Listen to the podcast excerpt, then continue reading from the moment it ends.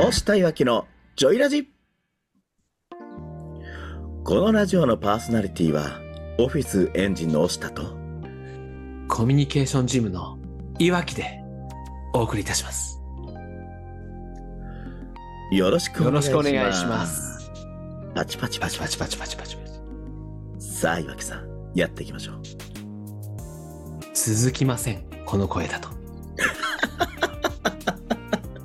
ダメですかやっぱり いや、いいですよ。別にいいですけど、あのー難しいテンションをキープするのが、じゃあやっていきましょうかはい。あの、押下さんは、あの、引き続きお願いしますけど、僕はちょっとこれで、これでいきたいなと思います。はい。はいはい。さあ、このラジオはですね、えー自分で事業をしたい、副業、独立したい、会社員の方向けに役立つ情報をお届けするラジオになっております。一つのテーマにつき1週間で4本の音声を配信していきますこのラジオを聞いて、理想の実現に向けた充実した日々をお過ごしいただけたらと思っております。まずは前回の放送で再生いただいた方いいねいただいた方コメントフォロー質問いただいた方本当にありがとうございますこのスタンド FM 以外ではキャストや Spotify でも配信しております。それぞれのメディア媒体で再生いいねフォローコメント質問などお待ちしております。押したいわきのジョイラジ公式 LINE もスタートいたしましたので、私、押したや岩木さんとつながりたい方は、ぜひ登録をお願いいたします。さて、今週は商品の差別化。というテーマでお送りしております。前回は悩みを乗り越えたストーリーが差別化を生むというお話をしました。今日はその続きからです。それでは、お聞きください。はいそういう流れでできたんだ。そうそういう流れができまして、で、その流れをもとにもう12年ぐらいボランティアで教えてたっていうのがベースにあるんですけど、ただ、これ一口に、なうん今何が言いたかったかっていうと、はい。一口にボイストレーナーっていうと腐るほど言うんですよ。うんうん。でも、これだけアプローチの違う方たちばっかりいっぱいいるんですよ。はいはいはいはい。でも、その人たち全員ボイストレーナーなんですよ。そうね。全員こう名目はね、肩書きは。そうそうそうそうそう。じゃあ、自分は何をするのかっていうところをしたときに、ボイストレーナーって名乗っちゃダメなんだっていう。ああ、そもそもってことですね。そうなんです、そうなんですよ。だから、一つ、ボイストレーナーっていうところ行こうと思ったら、いっぱいいるよねって、すごく壁が見えて、でも離れてみたときに、あ、いろんなアプローチの人たちがいるよね。でも、この人たち、総じてボイストレーナーって言ってるから壁になってるんだよね。うんうんうんうん。じゃあ、自分はボイストレーナーって名乗らなきゃいいんだ。って思った瞬間に、その壁が突破できたんですよね。ああ、面白い。そうか。そもそも、ボイストレーナーっていう肩書きを言わないこと、使わないことによって、一発目の壁というか、差別化の入り口にある壁を突破したんですね。そうですね、突破して、あボイストレーナーって名乗らなくていいんだって思った時に、うんじゃあなんて名乗ろうって思って、まあ、あの共通の知り合いからいただいた整体師っていう言葉があったので、うんうんあじゃあ声の整体師いいよねこれって。整体に師匠です。整体師。まず自分のやることにも適してるしこの整体師っていう響きが、もうあの柔柔柔道整体とかああいううん。整える人っていう意味合いも持つから、あいいやんこれっていうことで一つそのまずワードで差別化できたんですよね。おーすごい。確かに。出会ったことないですもん声の整体師は。押下さん以外に、そうですね。出会ったことないと思う。のでもちろん造語だから、うん。その時点で、まあ、ただこのことは周知していかないと差別化できてないので、うん。これは周知するための一つのフックうん。うん。して、でじゃああなたはボイストレーナーさんと何が違うんですかって説明できないといけないんですよ。そうですね。違うからには何が違うのっていう具体的にね。それは専門用語をいっぱい並べて説明することはできるんですよ。うん。うん全くアプローチが違うので。はい。ただ誰が理解できるっていう話なんですよ。そうですね。うんうん。じゃあ誰しもが理解できるように、私じゃあどういうふうにお伝えしようかって差別化として、そうだ、私料理が好きなんです。ほうお急に来た。はい。料理料理好きなの知趣味が料理、料理が得意なんですよね。うん。でうんうん。料理ごとそれぞれの和食、洋食、まあ、和食、フレンチ、イタリアン、中華とか、それぞれなんかテーマが、大きなテーマがあって違うんですよ。はいはいはいはい。じゃあそういう発想で考えてみようと思った時に、うんうん。そうか、私が知ってるボイストレーナーさんは皆さんフレンチの料理人さんなんだっていう印象を受けたんですよ。うんうんうんうん。フレンチって食材に調理を施して旨味を昇華させることがフレンチの大きなテーマなんですよね。はいそうなんだ。はい。ってことは声っていうものをその調理というかね要はトレーニングすることによってその方の声をよりいいものにするっていうのはボイストレーナーさんの方なのであればうんうんうん。じゃあそもそも食材が腐ってたり傷んでたりしたらフレンチの体裁は整えられるけどもうんうん。そもそも土台となってる美味しさはいはいはいはい。崩壊するじゃないですか。なるほど。そうですね。いくら調理が良くても素材がね腐ってたら意味ないよねってことですよね。そうなんです。だから私がやってる声の事業っていうのはな農家さん酪農家さん養殖業者さんのようにその食材を極限まで美味しいものうん。としてうん。引き出すことをするのが私の声のお仕事です。おーなるほど。伝わった。確かに。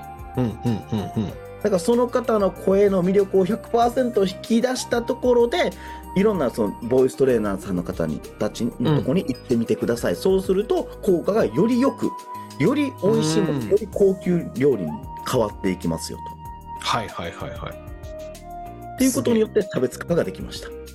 なるほど。すごい。わかりやすいですね。そう。なので、まあ、要はこう壁にぶつかった時に一歩離れることによって突破できた。うん。その大きな枠組みを突破できた。じゃあそうすることによってじゃあどういうふうに伝えられるのか。専門用語で伝えることはできるけどそれじゃ伝わらない、ってなった時に自分の好きなものとかやりたいこととかやってることとかで例えばそれを人に説明するのって楽しいじゃないですか。そうですね。わかります。人に伝わるように説明しようとするじゃないですか。はいだそこの掛け合わせをうまいことやったら私はそれ差別化につながっていくなと思ってるんですよ。あーそっか。そうやって差別化をしていくんですね。うん。私の場合はですけどね、うんうんうんうん。いやでも大事な成功体験じゃないですか。完全に。そうですね。今となったら、まあ、声の整体師として、うん。はい、いろいろ発信していく中で本当にあの一昨日カズレーザーさんの番組でたまたま声が脳に与え与える影響とかっていうのをねされてたのがもうまさにハマってたので面白かったんですけど。ね 本当に。聞いて思いましたもんぴったりだなっていう話をね先ほどしてましたもんね、面白いな。そうか。価値ね。自分の価値と差別化か。そうやってしていくのもある。そうですね。苦手なものが変わってそれを人に伝えていくことで差別化できていくっていうね。うんまあそうですね。価値は結果にしかないですから。お。もう少し具体的に。例えばその自分の商品の価値ってうんうん。一生懸命中身を話す人いるんですよ。はいはいはいはい。うんうん。あの例えばですけどこうこのこのすあそうスーパーとかでね。はい。こう試食やってるじゃないですかはいやってますね。大体。あれまさしく商品の価値なんですよ。ほう。あれ試食することによってあこれ美味しいやんって言ってその価値あこんな価値が得られるんや。うんうんうんうん。じゃあ買おうなんですよね。はいはいはい。こんな味がするんだとかこんな食感なんだとか。そうそうそう。じゃああれがね試食じゃなくてパッと目の前に販売の方が立たれてねこれってね無添加で。うん。天然の海からできた塩を使って。はい。っていうことを一生懸命説明されてもはあって感じじゃないですか。まあ分かんないですからね。イメージできないし。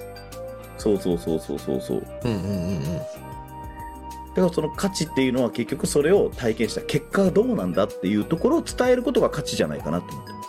うーん。うんうん。それはなんかお客様の声とかでもいいんですか？それで言うとそうそのお客様の声とかでもいいです。モニター受講、モニターで受けていただいた方うん、うん、うん、うん。の声を集めて、それって価値じゃないですか。そうですね。やしあとはなんかこう、最近ネットショッピングとかなんかは、もうんう本当にそういうマーケティングが研究され尽くしてるんじゃないかなと思ってるんですけど、うん、うん。あの、DM ってあるじゃないですか。はい。あの、ダイレクトレスポンスマーケティングっていう、うん、うん。有名なところでドモホルンリンクル。はい、はい、はい、はい。あれ7日間の無料で、ね、届いて、うん、うん。要はそれをすることによって価値を、あ、こんな価値があるんだとわかるわけじゃないですか。そうですね。試すことによって。そう、その価値を実感した、したことによって、もうすでに差別化も完了してるので、うん、うん、うん。もう次購入までのハードルってめちゃくちゃ下がりますよね。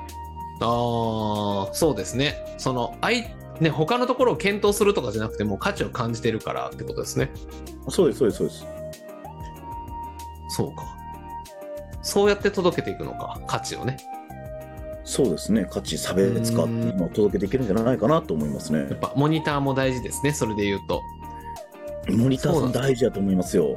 うん、なんかこう、商品作りたての頃うん、なんだろう。ちゃん、なんでしょうね。最初からお客さんにこう提供していかなきゃいけないとか、なんかそういうところもあるし、で、モニターもなんとなく自信がないからモニターをやるみたいなところはあるけれど、その価値ですよね。モニターをしてもらうことによって、どんな価値が相手に、ね、実際問題、自分が思っていた価値と相手が感じる価値が違かったりもするから、なんかそこに気づくっていう意味でもモニターも大事ですよね。そうですね。モニターも大事ですし、ちゃんとその価値を明確にしてあげるうんうんうんうんことも大事ですよね。うん。その得られる結果、価値っていうのも、もうその時点で大きな差別化なので、そうね。今週は自分の商品の価値、差別化というテーマでお送りしています。押したいわきのジョイラジは毎週月曜、水曜、金曜、日曜日の夕方18時より放送しております。この音声を聞いて少しでもいいなとか、ためになったなもうちょっと柔らかい頭で考えてみようかなと感じた人は、いいね、コメント、フォロー、そして悩んでることありましたら、質問などお寄せください。押したいわきのジョイラジ、公式 LINE の登録もお待ちしてますよ。